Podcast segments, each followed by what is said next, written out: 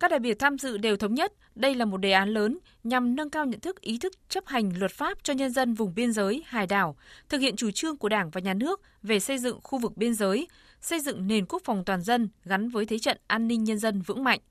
Công tác xây dựng lực lượng, đầu tư các nguồn lực, kinh phí được ưu tiên và quá trình thực hiện được sự quan tâm của nhiều bộ, ngành, chính quyền các tỉnh, thành phố biên giới, hải đảo, góp phần phát triển kinh tế khu vực này.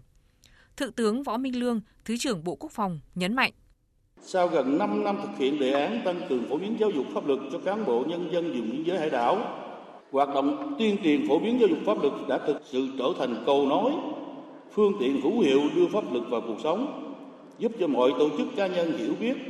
đúng các quy định, tính nghiêm minh của pháp luật để chấp hành nghiêm túc. Tỷ lệ vi phạm pháp luật hàng năm giảm, hiệu quả từ đề án đã góp phần tạo điều kiện thuận lợi để đầu tư phát triển kinh tế, văn hóa, xã hội, xóa đói giảm nghèo, xây dựng nông thôn mới ở khu vực biên giới biển đảo, đời sống vật chất tinh thần của cán bộ nhân dân vùng biên giới hải đảo không ngừng được cải thiện và có nhiều khởi sắc. Nền biên phòng toàn dân và thế trận biên phòng toàn dân được củng cố vững mạnh, phát huy sức mạnh tổng hợp của các cấp, các ngành, bảo vệ vững chắc chủ quyền lãnh thổ, an ninh biên giới quốc gia. Trong hai năm qua, với tinh thần chống dịch như chống giặc, nhiệm vụ nào cũng hoàn thành, khó khăn nào cũng vượt qua, lực lượng bộ đội biên phòng đã hoàn thành xuất sắc nhiệm vụ kép, vừa bảo vệ vững chắc chủ quyền lãnh thổ, an ninh biên giới quốc gia, vừa phòng chống dịch COVID-19 xâm nhập qua biên giới, bảo vệ sức khỏe, tính mạng cho nhân dân, giữ gìn sự bình yên cho Tổ quốc.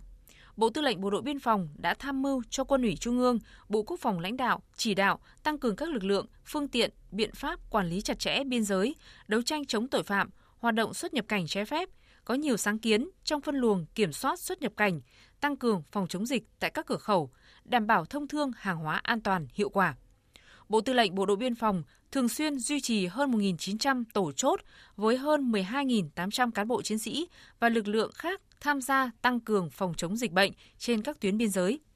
Nơi biên cương xa xôi, vành đai thép được thiết lập bằng bản lĩnh, ý thức trách nhiệm, và tinh thần vượt mọi khó khăn, gian khổ của cán bộ chiến sĩ biên phòng và lực lượng khác đã giúp phát hiện, xử lý, bắt giữ trên 12.900 vụ với hơn 41.000 đối tượng, thu giữ hàng tấn ma túy các loại và nhiều hàng hóa buôn lậu gian lận thương mại trị giá hàng trăm tỷ đồng.